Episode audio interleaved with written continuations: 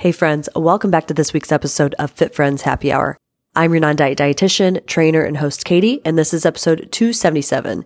Today, I'm so excited for you to listen into this really raw and just different, interesting, really dynamic episode with a colleague that I interviewed. Her name is Courtney Vickery. She is also a registered dietitian, also a certified intuitive eating counselor, but she brings a unique approach as a yoga teacher and actually an eating disorder survivor herself. She's passionate about providing nutrition services that are, of course, based in intuitive eating and weight inclusivity. She owns her private practice called Vickery Wellness, and she also owns a website and branding studio called Declet Designs. Now, again, she's got such a unique background and she's going to share a little bit of her story, but her bachelor's degree is in political science and dietetics as well as a master's in food nutrition from the University of Georgia. She completed her dietetic internship, her graduate certificate in gerontology at the University of Georgia as well. Another interesting piece of her story is that before she went into private practice, she was a clinical dietitian outpatient wellness dietitian. We talk about our similar experiences working as group fitness managers. She was a healthcare administrator. And most recently, she actually served as the interim director of the dietetic internship at the University of Georgia. In addition to her private practice and design studio, she is currently serving as the president of the Northeast Georgia Dietetic Association and is an instructor in the food and nutrition department at the University of Georgia. So she's a mom. She's got animals. She's just a super cool human. And I can't wait for you to listen to this episode.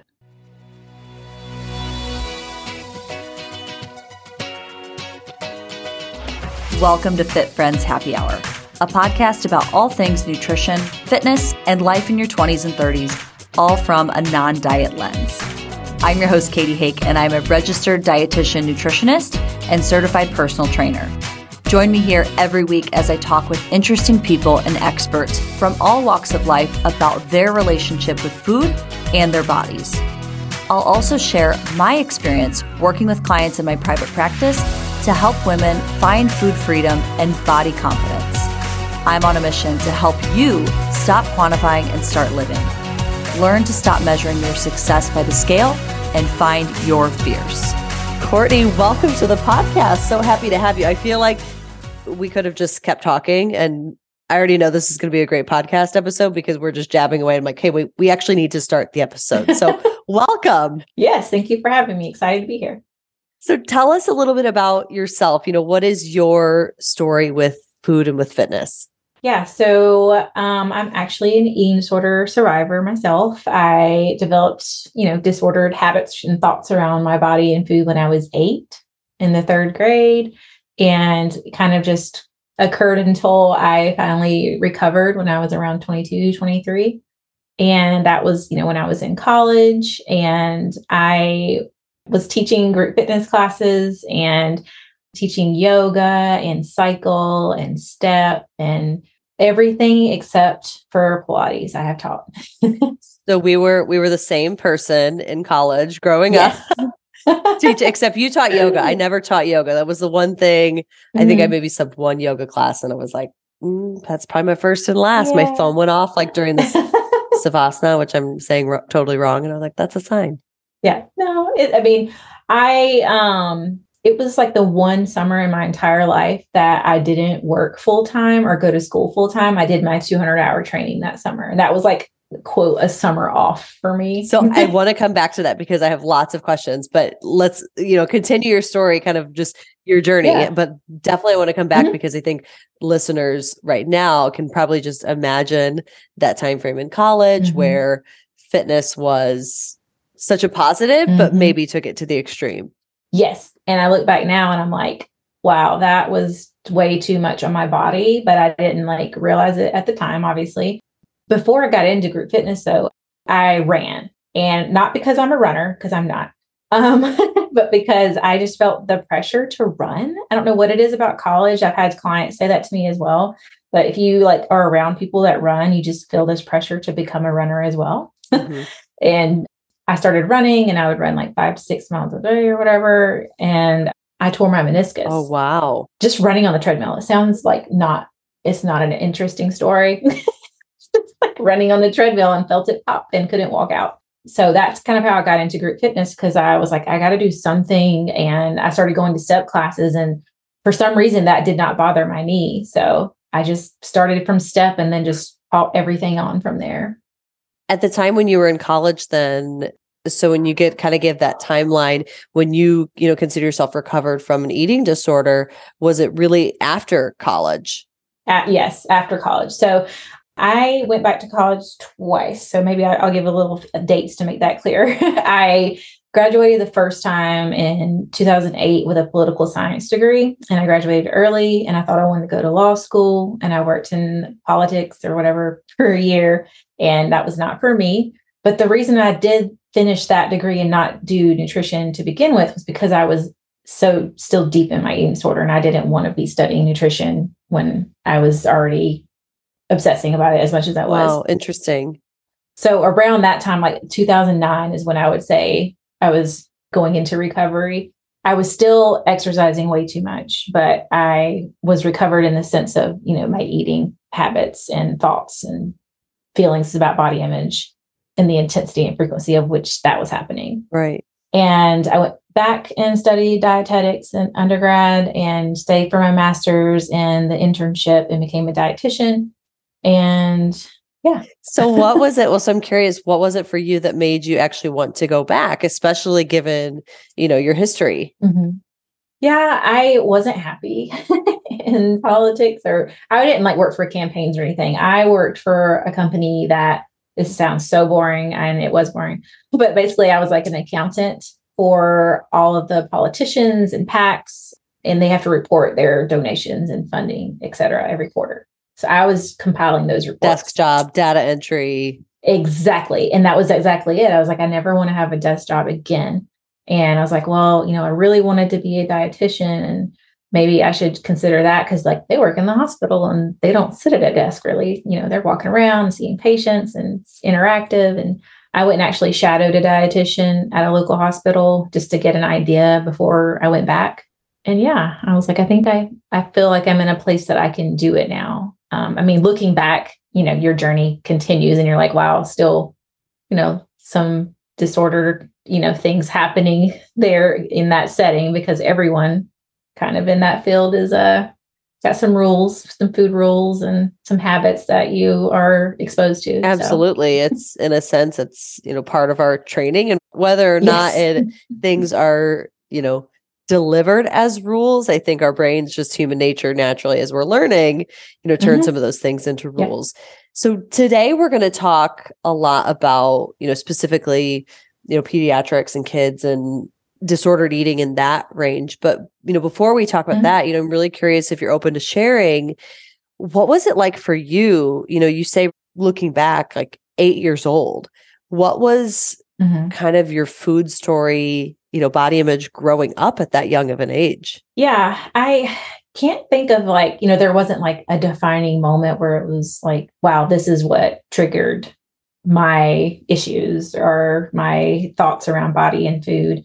I do think that there is a pattern that i've seen in myself and others that if you have any trauma in your life at a young age that you tend to try to cope with it in certain ways. And one of those ways is through food and exercise. Yeah, absolutely. So I feel like I was just trying to cope with some stuff and it just kind of internalized to my body in combination with being teased because um, I wasn't a bigger body.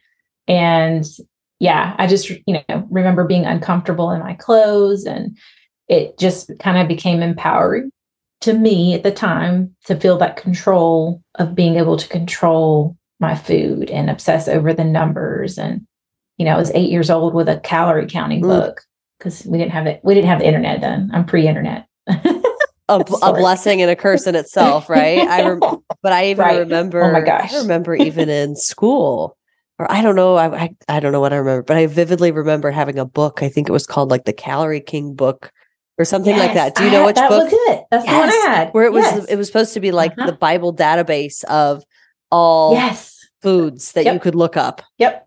That's exactly the book I had. Wow, I just had like a flashback um, moment.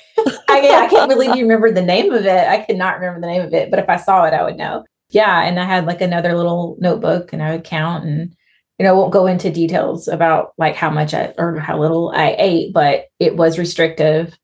And I look back and I'm like, wow, the damage that could have been even worse, you know, like in that developmental time to be so restrictive and not getting the literal nutrients that my body needed. And, you know, when I look back and think about going to the doctors and all the things that were issues, but yet no one knew, mm.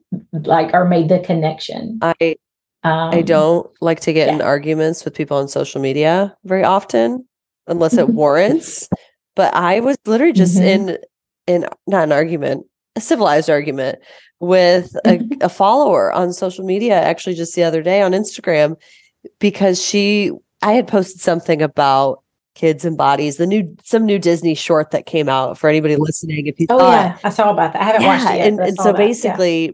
it's it's a younger girl in a larger body and she's a dancer and the whole i think it's a five minute clip it's all revolved around her body and feeling empowered by her body image. And you know i, I just shared my opinions on the clip and mm-hmm. you know i mm-hmm. asked people before i i had given my opinion you know what's your opinion on this based on what you've seen? And a couple followers were you know this promotes childhood obesity. I can't believe it. It's so unhealthy. And so just hearing just the thoughts like the, the real thoughts that some people still have i shouldn't even say thoughts they're beliefs about yeah children in larger bodies um, and see like i have to like you know, take a pause is what I call them because it makes me so angry to hear people say stuff like that. Like it makes me livid. But I try to remember that they're projecting. Mm-hmm. It's something that they fear and feel uncomfortable with or that they experienced in their own life. It's, it's anti fatness, it's fat phobia. Like they have some internal work to think about. Right. And to, it's so hard to explain that in an Instagram message. oh my gosh. Yeah, no, I, oof, Instagram, I don't know. I just, mm, I don't have the the spoons. Yeah, we have to we have to learn to protect our energy over here. So maybe yes. let's start there. You know, you've obviously given your own history and the work that you do now. You know, I imagine you've learned a lot about just disordered eating, especially at a young age. So, mm-hmm. do you know like how common is disordered eating or specifically eating disorders like in the elementary school age? Yeah. So I, you know, I have the stats, but I was when I was getting ready for this, I was thinking like I wish or I, you know, I'm so curious to see like after the pandemic because I know that they are way higher now just based off of our, you know, what we've been experiencing as providers in the past 2 years and the increase in eating disorder treatment that people are needing and the wait lists and just, mm-hmm. you know, how it affected everyone. But pre-pandemic numbers um, you know one that i always share is that by age six that girls will start to express concerns about their own weight or shape in that 40 to 60% of elementary school girls are concerned about their weight or becoming quote too fat mm. And that concern endures through life. Like i always think about do we want to be 80 years old and counting our calories instead of living our life. Um like you sharing those statistics i i'm, I'm full of visions. For those that let obviously we don't share the video in here but courtney's video is like black right now. So i think i'm just like my brain is like creating these own images while while you're talking. But while you're talking i just had you know a couple people come to mind about you know a friend recently shared with me her seven year old her seven year old or the friend came mm-hmm. home all concerned about a certain coat because she didn't want to look fat. And you mentioned, you know, mm-hmm. not wanting to have those same concerns as an 80 year old. And I think of a former client who her grandmother, she shared with me many stories that her grandmother, 80 years old, was still mm-hmm. counting, mm-hmm. you know, almonds that she was eating yeah. or so it's just mm-hmm. wild. You know, I think everybody should take a pause and really let that statistic mm-hmm. sink in 40 to 60% of and I, I would say it's even higher i honestly. would agree i would argue like, that I mean, that, well yeah like especially you know in recent years i would say it, it's it's a lot higher with social media it's influence and everything but yeah i mean some of the other ones i found were you know 42% of first to third grader third grade age girls want to be thinner Oof. 81% of 10 year old children are afraid of becoming um, fat is a neutral term for me, but I know that some people are uncomfortable hearing it. So that's why I'm always hesitating when I say we can, it. We can use this um, on the um, so, show, but yeah, I love if you could explain it. Maybe if you could explain and kind of educate the audience as well why some people hesitate to use that word. Yeah. So, I mean, you know, lived experience that they, you know, have that has been used as an insult to them and, you know, they've experienced weight stigma and that word has been has caused them hurt. But I know that a lot of people want to take that word back and want to have it be seen as a neutral descriptor. So when I'm saying it, that's how I'm saying it. But I, if I ever have a client, for example, who's not comfortable with that, like I obviously don't start out saying that. I let them choose how they want to describe themselves. And, you know, other phrases that are, I feel like more gentle phrases are, you know, bigger body.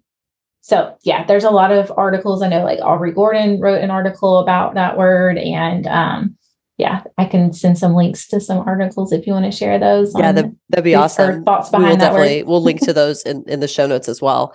So, mm-hmm. you know, why do you think that is? Like, based on your experience, yeah. obviously, you know, we've talked a little bit about some of the research, but why do you think that is based on like your experience um, in the work that you've mm-hmm. done?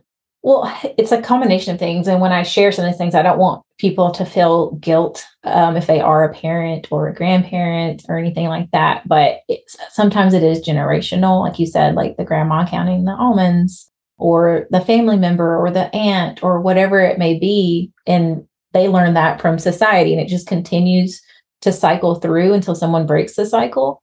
And that's what I work with a lot of my older clients to do is to you know break the cycle so that they aren't perpetuating diet culture to their kids because they have themselves been harmed by it and they don't want that for their kids and they don't know how to do it because a lot of times the grandparent is still in their life and they try to set boundaries and sometimes it works and sometimes it doesn't.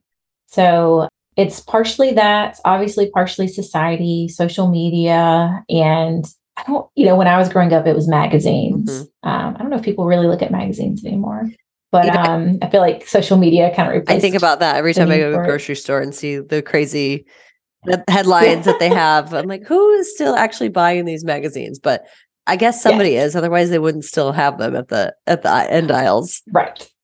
Yes. Um, yeah, I used to go to the Rite Aid on the corner during college and would like buy all the junky magazines just to read for fun. And I, you know, the things that they would show, like, you know, who wore it better and talking about people's beach bodies. And, you know, we would like to think that we're, you know, oh, we don't do that anymore. We're more body positive is happening, but it's really not. Yeah.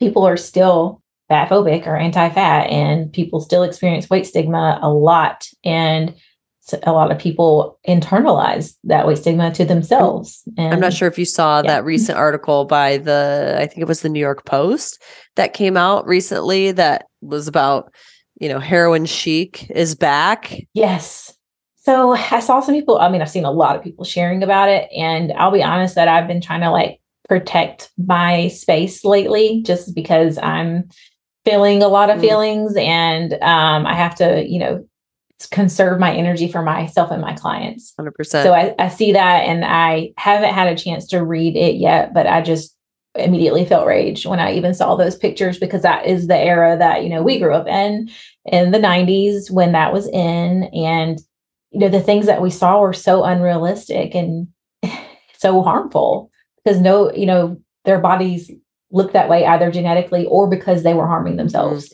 Mm. I think you bring up such a good point though. It goes in ebbs and flows. At least this is how I feel. I'm curious if you feel the same way. Of yes, mm-hmm. we've made so much progress as a, as a culture, as a society, and then sometimes I step back and I think about it. To your point, or have things just shifted? They just look different. Mm-hmm. It's still the same. Yeah you know bullshit but it's just packaged yep. differently yep. in a different exactly. um you know media a different what's what's the word yeah. i'm looking for? Well i mean if you look at i mean i don't want to drop company names but some companies who like try to present themselves as intuitive eating and they're really not because they are telling you that this food is good bad or kind of okay. You know they're labeling the food. They are focusing on the scale as a determinant of success. So you know that's still dieting. And I literally gave a talk to a group of local personal trainers last week and there was a gal sitting in the back. She was a, you know, personal trainer but she shared that she went to school for nutrition. And so she said, I can't remember what principle we were talking about, but this was like very high level intro to intuitive eating. What is health at every size? Like a lot of people have really never even heard of the concept. And she had shared, well, oh, well, I have clients, I have them eat every two hours for the first 30 days. And so that's, she was like very convicted that that was intuitive eating. And I just, I wanted to just like storm hmm. out the room and just end the, end the presentation yeah. there. Like, oh my gosh, because it was such, yeah, you know, to me, she's going around educating people and this is intuitive eating. But I'm like, you're, you're literally sitting here listening to this information, but it's not, it is not the same not thing. It is in. not the same thing. And she she said as well, um, well, I went to school for nutrition, so I know all this. And I just oh, wanted yeah. to bash mm-hmm. my head because it's so many people are so still entrenched in diet culture that it can be right in their face, but they still they're still stuck so deep in their journey that they can't even recognize it. It's almost like a religion for some people like they really have this faith and this belief that they're, you know, this is the way. And if you don't do it this way, then it is wrong. And it's hard to break a lifetime of that. And I, I tell clients that all the time, like, you know, don't expect this is not a 12 week fix. you know, this is a lifetime of how your brain has been fundamentally wired to think about these things. And it's going to take a while to not think about things that way. But I was thinking back to your question too. I wanted to include this thought about, you know, what the reason is about some of the factors that kind of go into why a younger child would develop an eating disorder. But one thing that I think people don't think about as much is that children that have chronic illnesses are at higher risk, especially if they are insulin dependent with diabetes. Like that's a statistical research, is not just like my mm-hmm. experience. Mm-hmm. Um, but yeah, they're at a higher risk. And I would also throw in there neurodivergent children as well, especially now that we rec- you know know that ARFID is a recognized eating disorder in the DSM. And yeah, can you um, explain? Can you, you know, educate our clients? We haven't talked about ARFID. Gosh, I don't even know if we've ever really talked about ARFID on here. But do you mind educating yeah. clients? You know, you know what that is and what yes. what does neurodivergent mean for maybe some of our listeners who okay. don't yes. have kids, maybe want to have kids, but like, wait, I should know what is that? That's a learning something new every day. Yeah. So neurodivergent, I would say, is like an umbrella term for anyone that brain works differently. Like I, I'm neurodivergent. I have OCD um, and anxiety, and my daughter um, is autistic. And you know, anything that is kind of like the brain is, and I look at it as a good thing, like different, um, is neurodivergent. And then ARFID is avoidant restrictive food intake disorder. And um, mostly seen in children. And it's it's not like your typical like oh they just won't eat they're just picky. This is extreme extreme picky eating. They have a very very limited number of foods that they can eat and it's very much sensory for them as well like textures smells. And it's not related to body image. They're not trying to lose weight. They just their body just physically is revolted by certain foods. And um, find it difficult to get enough nourishment throughout the day. So, you know, part of the dietitian's job is to help figure out what can we do to make sure that they are getting what they need and doing it in a way that they still have autonomy and we're not obviously trying to do things that they aren't comfortable with. Mm-hmm. So you're saying some of these disorders these children are also associated to be at to be at higher risk for disordered eating eating mm-hmm. disorders yes especially autistic children because, you know, if they aren't taught, you know, how to be themselves and express their emotions in a way that feels right to them, if they are put in a box and told, like, don't stem, don't do this, sit, and crisscross applesauce, don't move, you know, that's a lot of internalized things going on in their mind about, I want to get up, I want to move, I, you know, it's they don't know how to process all of mm-hmm. that when they're being told something that's so against their nature so that can sometimes come out as you know wanting control when it comes to food and exercise yeah that makes a lot of sense that's that's so interesting so what are some warning signs that you know parents or caregivers should look out for in their kids you know or you know, I don't have kids yet, but I'm thinking of like my nieces mm-hmm. and nephews and you know what are things that we can look out for Like what's Mhm. normal behavior for a kid and what's oh wait, that's that's something to be concerned about. Right. So I would say body checking. So that's when they are constantly, or not even constantly, but you see them like looking in the mirror and it's not just your normal, like, does this outfit look okay? Like, do I need to adjust my shirt or something? It's they're looking at their body and judging it or taking pictures of their body so they can compare it to a previous picture. If they are frequently going to the bathroom after meals is a big Mm. one to me because it was one of mine um, because they're going in there to possibly to get rid of whatever they Mhm. ate um, hiding food and and i say hiding food like some people may be like oh that's so common it is but we need to figure out why they feel the need to hide the food. Because something else is going on and we don't want them to feel shamed or guilt or like they have to hide food. Are they coping um, what's you know it's okay to use food as a coping mechanism sometimes but not all the time. We need to have other tools and we don't want them to feel like they have to hide it or feel guilty about Mhm. it. Um, of course counting calories. If they have a little calorie king book you should probably um, do something well it makes it makes me think about you know how one day when, when i have kids about like just the future of like cell phones and technology and how you know Yes. that's probably so easy for kids to oh yeah Mhm. download something like i mean kids are so smart at a young age oh my gosh yeah. technology my daughter probably knows how to use a phone better yeah like i could Um, just see a young child like downloading MyFitnessPal or some Mhm. sort of health app Yeah. And see, and that's again, like going back to the neuro- neurodivergent aspect of it, like as someone with OCD, the numbers would call to me, Mm. like with MyFitnessPal. And it would start off as just like, I'm curious, you know, if I should start tracking this. And then all of a sudden, you know, you've gone down the rabbit hole. Mm. Some other things are a fear of stomach aches, like they're afraid to eat something that might cause their stomach to hurt, or actually stomach aches, like if they're not eating enough or you know having any digestive is- issues, um, like constipation or even diarrhea, anything like that, especially reflux. And again, these are not to say this is definitely the cause, but if you start seeing a pattern of these things in combination with some other behaviors, um, definitely maybe you know talking to them about it and another one is that fine hair growth on the body the lanugo Mm. Um, i never know if i'm saying that correctly but it's like the thin soft blonde hair and that happens when someone is you know restricting for a long period of time and their body is trying to compensate and get some warmth and of course thinning of hair losing their hair delay of puberty and talking about body image all the time or talking about their body. Mm. Something I thought about, you know, because of our what we had talked about earlier.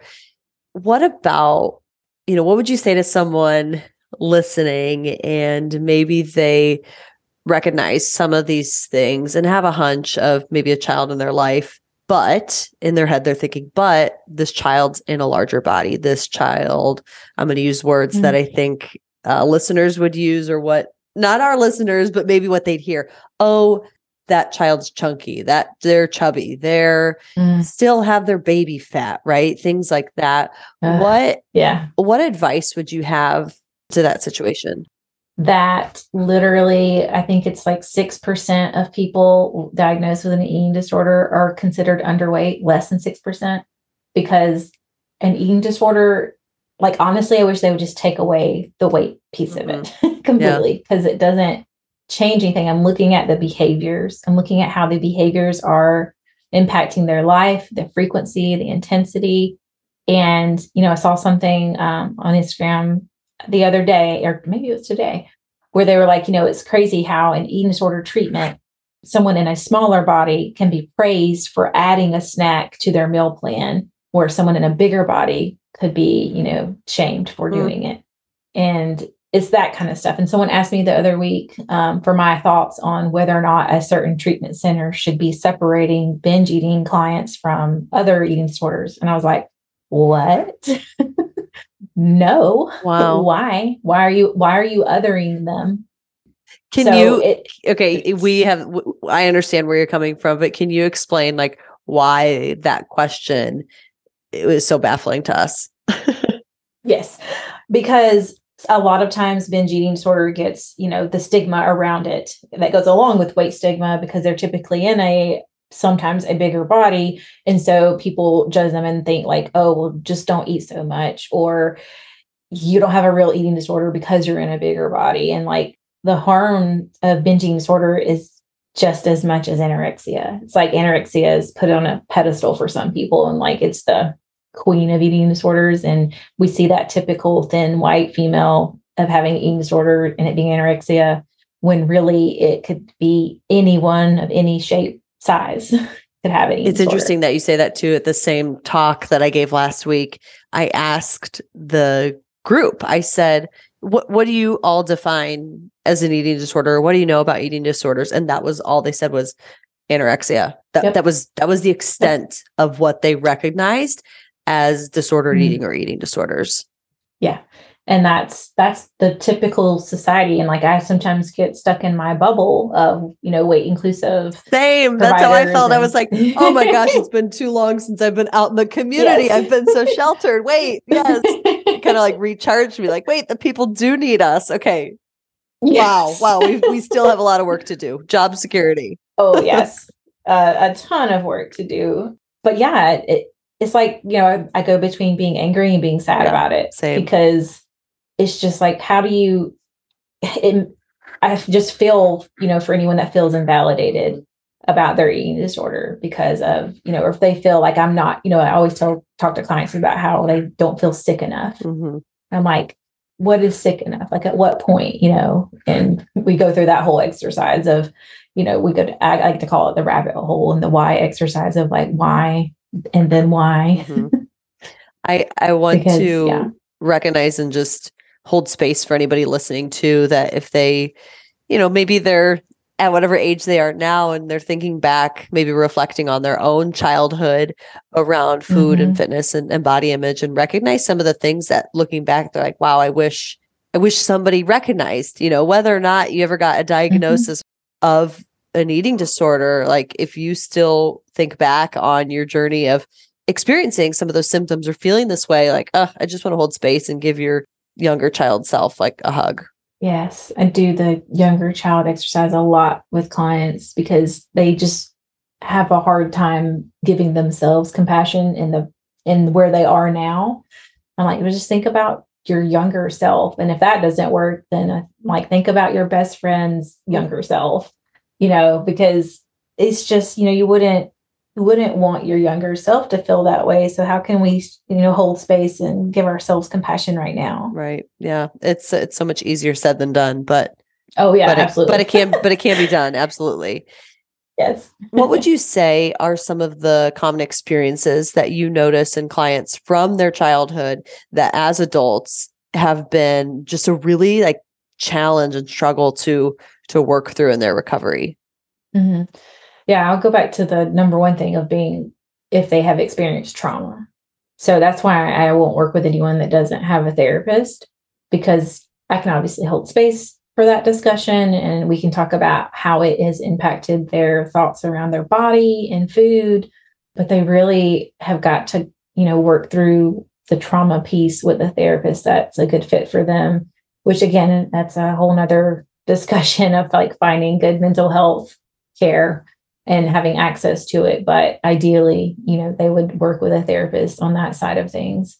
And then just diet culture and weight stigma. I mean, the everyday things like going to work and the coworkers talking about the diet that they're on and you know how every day at lunch you know they're eating their little packaged meal and talking about how much weight they've lost and you again have to be like, I don't want to hear about this. And you have to set another boundary. And then you're exhausted because you keep having to set boundaries all day long instead of just living your life and not talking about it. Like, can we talk about something else? Yeah, it's ex- it's exhausting um, for the client themselves to do the mm-hmm. work to, you know, it's it's emotionally, yes. it's emotionally really tough work sometimes to number one, to be in therapy, but to be in therapy and then also working with a dietitian, the work that we do, right? It's almost like mm-hmm. I mean, mm-hmm. it is nutrition therapy, right? And so it can be oh yeah emotionally exhausting, but then to have to, you know, you you go to sleep and you wake up recharged to go to work, and then to basically mm-hmm. have to mm-hmm. to mentally and, and physically, mm-hmm. like you said, put up those boundaries and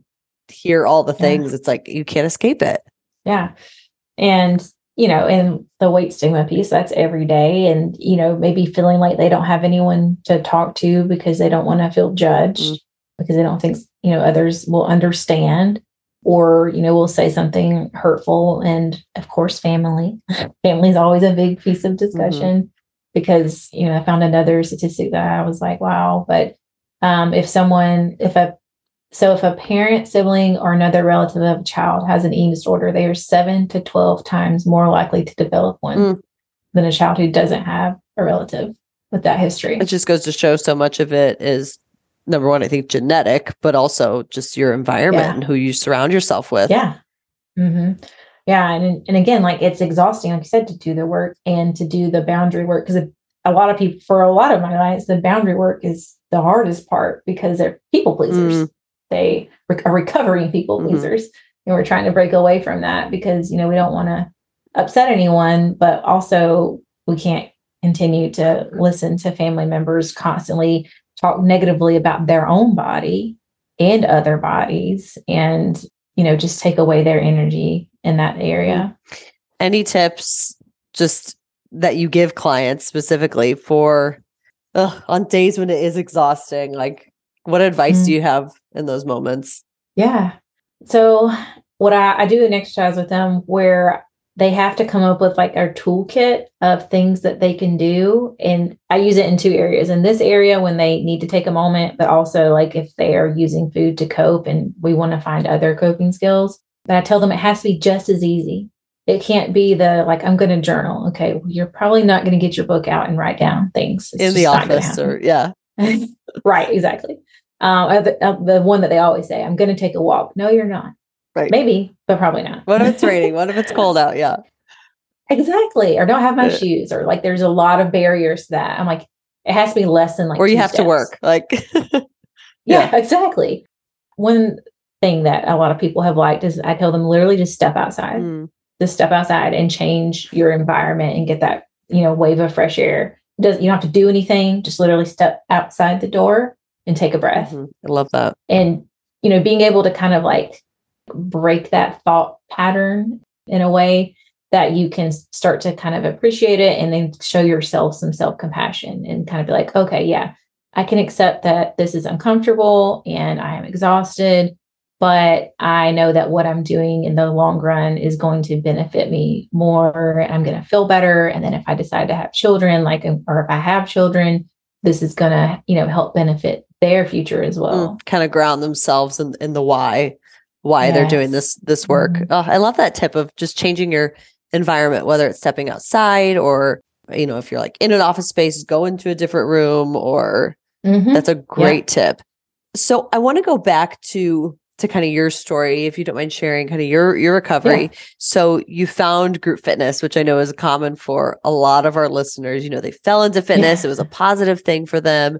So how did fitness play a role kind of in your healing or in your recovery through those early years Mhm. Yeah. So, you know, in the in the beginning, um, like when I started teaching group fitness, because I'd always exercised and it always felt like a chore. Cause it was, you know, you go, you get on the elliptical for an hour and then you go do weights and it's just not fun. so when I found group fitness, I was like, wow, this is fun. And then it became my job. And it's like, well, I'm getting paid to do this. So anytime that anyone would ask for a sub, I would just do it. And I mean, I would teach regularly, would teach three intense classes in a row, like hour long classes. relate then- relatable yes yep, yep. And you know, regularly would teach eight to ten classes a week. And that was just like I thought that was normal. i still hear like, of because i work very much in the fitness industry still and Yeah. i Oh, hear of instructors coach i think coaching is a little bit different but still coaching training versus actually teaching but up to 20 Mhm. class i remember in the thick of it for me i was working with coworkers who were teaching like actively teaching doing the doing the work Mhm. 20 plus classes a week Oh yeah.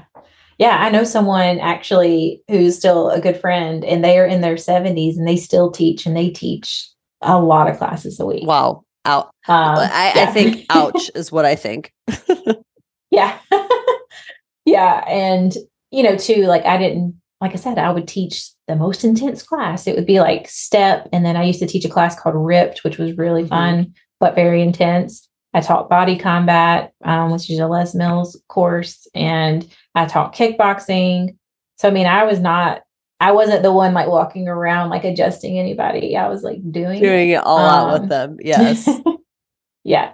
And I had foot pain all the time. You know, I ha- had a hard time sleeping. Mm. Um, definitely, you know, now I'm like, wow, de- I still wasn't eating enough for the, you know, amount of exercise I was doing. So it kind of changed when I had my daughter because now I was working full time and I had an infant. So I was like, how can I figure this out? Like, I want to work out. And I was still wrapped in this idea of like, how could anyone go a day without exercising? Mm-hmm. Um, but um, when you have a kid, that changes. oh, I get and, it now. I get how people take a day yeah. off. I get it. yeah, I was like, oh, okay, yes. um, I'm not young, wild, and free anymore. Um, so I started teaching a baby wearing boot camp class. So I would wear her in my baby carrier, and like we would do exercises, like you know, as a group at a local like mom and baby shop. Mm-hmm. And you know, and then I kind of got back in the groove of my job, and I was then put over the group fitness program at that job. So I would make the schedule and, you know, be over all the instructors and I would teach some too. And that was just nice because I, I really missed the teaching part of it. It was nice to take a break from my body to not teach so much. but I really missed like the energy of being in front of a group and like teaching like I love, you know, doing the eight count and being on the beat and the music being just. So satisfying, and, yes. yeah. It's just it's just different. So I do like right now. I'm not actively teaching a class because I have like three jobs. Um, also, also relatable but, right now. Yes. Yes. so I do miss teaching, but I just can't add another thing to my plate. But I do plan to like go back at some point because I do miss it a lot. So you mentioned that growing up for you, fitness, or, or even kind of in that those college years, in a sense, it felt like punishment. So what are some ways that yeah. movement can be you know a positive versus a negative experience especially if somebody has had a negative experience with it growing up or they've always experienced mm-hmm. you know i think of a client who had some you know muscular issues growing up. And so for her it was like i've always had pain with movement. And mm-hmm. so how can this work for me on kind of my journey? Yeah. Yeah. So the one thing i tell clients that seems so obvious but if you don't like it like the actual activity don't do that activity like I feel like they think that they have to do a certain thing, like they have to do yoga a certain way, or they have to go do a cardio machine, or whatever it is. They think that it has to be in this box of how it should be done. And I always tell them, you're if you're moving your body, that is exercise. like that is movement. So, you know, the whole thing of if you like gardening, you could garden and like that can be your exercise if that's what's accessible to you and you enjoy it.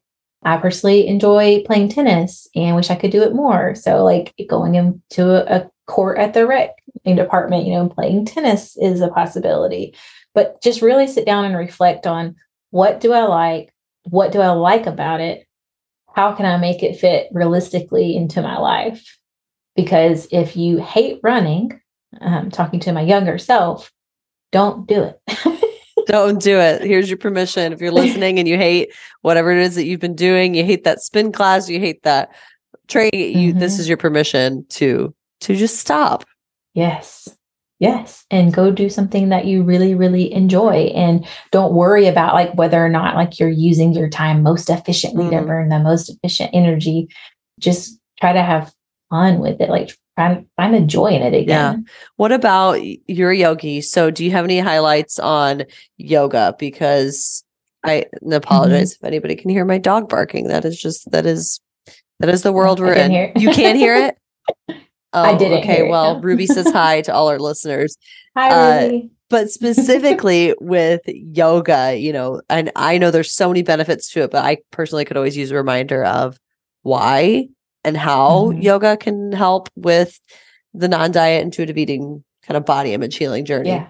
Yeah. So I you know use it a lot actually in sessions. That sounds weird, but like the breathing exercise is still yoga. So, you know, doing breathing exercises just to get in touch with that interoceptive awareness part of intuitive eating um, is kind of tied in naturally. But I try to get clients to do more restorative sessions in yin yoga. Um, when I did my 200 hour, my teacher was very into yin yoga. And it was really hard for me because I don't know if you are familiar with yin yoga, but you hold a pose for like three to five minutes. Oh gosh, that sounds so challenging. I, yes, I, I, mean, people not sure like, if I've done. I'm actually, I'm not sure if I've done yin yoga specifically. Yeah, it's a specific kind um, of yoga, and they actually use like different phrases for the different positions because it's like very tied to mm. nature. Mm. So like doing that kind of yoga is so much different because I think people only think of the flow or the vinyasas where their body's like constantly moving. And it's like, well, that's good. But also when your body's constantly moving, you can't sit with it. Mm, mm-hmm. You can't like sit with your thoughts and sit with your body and just be in your body. You can't distract yourself. So, you know, doing some kind of yin or restorative yoga to be able to get back in touch with just how your body feels and how it moves and different ways that it folds on itself and being okay with that. And I do a lot of supportive touch exercises with clients and not it's, I'm all virtual. I'm not touching anyone. They're they're holding mm-hmm. themselves.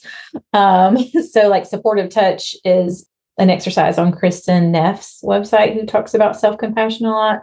So, you know, I tell them I use it from a body image perspective. And if, for example, they're really uncomfortable with the, their stomach area, then on their own, or if they want me to help guide them, I'll do that as well. But, you know, put their hand on their stomach and just start to do some deep breathing and just allowing yourself to sit with feeling that area of your body instead of just pretending that it doesn't exist or disconnecting from it because you don't like it. Mm.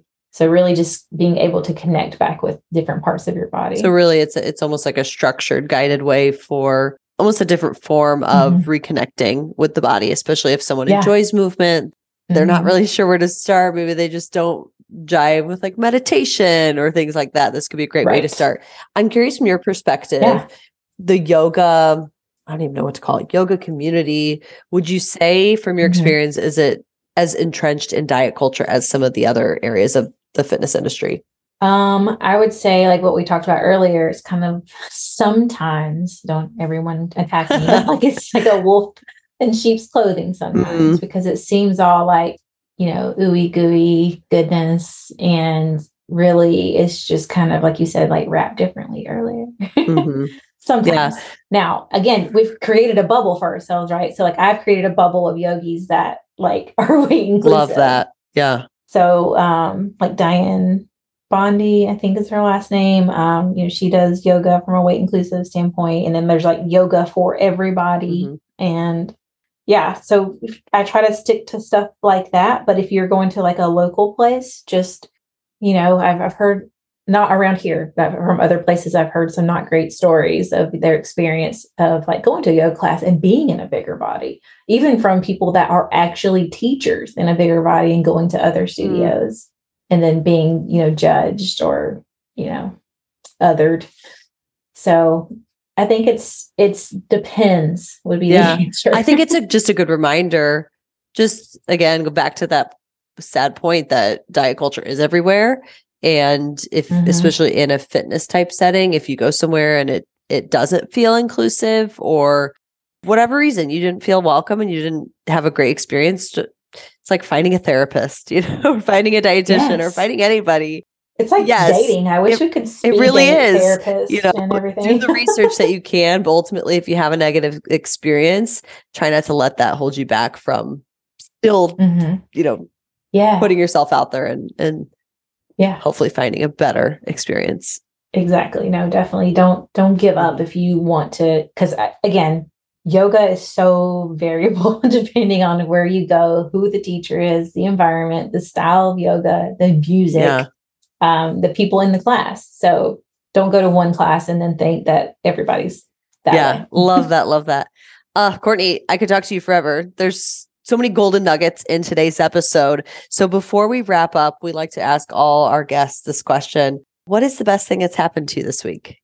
Um, yeah, I saw that question. I was like, oh gosh. Um, I would say or one of the best I mean, things. Yes. I know. I was like, oh, I don't know which one to pick. Um, I mean, honestly, anytime my kids like give me a hug and say, Mama, I love you, like that just is like what keeps me going right now. I know that sounds very cliche. And if you know me, I am not a cliche person at all. But really, that's kind of like what's making me feel good right now. I think into just like the eyes of a child, just like, okay, after yeah. a hard day of like work and yes. fighting diet culture, mm-hmm. it's like, okay, my why. Okay, yes. we're going to be okay. Exactly. Uh, yes, exactly. That. and where do you like to hang out? If our listeners want to connect with you and learn more, where can they find you? Yeah, so I'm, I'm, mostly on Instagram at Vickery Wellness. And then I also have a free Facebook group, and I'll give you the link for that. But it's Happy Not Hungry. Mm, and fun. we just hang out and, you know, share recipes, talk about whatever they want to talk about. No set, you know, no set structure. We just hang out and support each other. And this is a safe space for, there's no dieting there. And you also have a design, a branding studio. Tell us a little bit about that for yeah. anybody listening so and they're I, like, okay, I'm not going to become a dietitian, but I maybe I will start that thing. Yeah. So um, that has been a journey this year. Um, I opened my studio in November, December last year just because everyone was asking me for help. So I was like, well, I'm just going to do this because I love it. Um, and so, yeah, I do website, WordPress website design and um, branding design for weight inclusive businesses mostly, you know, obviously dietitians and coaches and body image coaches and therapists hear that. But honestly, also work with an interior designer who's local. So, so fun. My rule is just I don't do weight loss. Yes. and so if you're listening, as long as you ensure that whatever it is that you're going to blog or sell or whatever, it's not weight loss, Courtney can help you out. I love it. Yes. Thank you so much, Courtney. Yeah. Mm-hmm. You're welcome.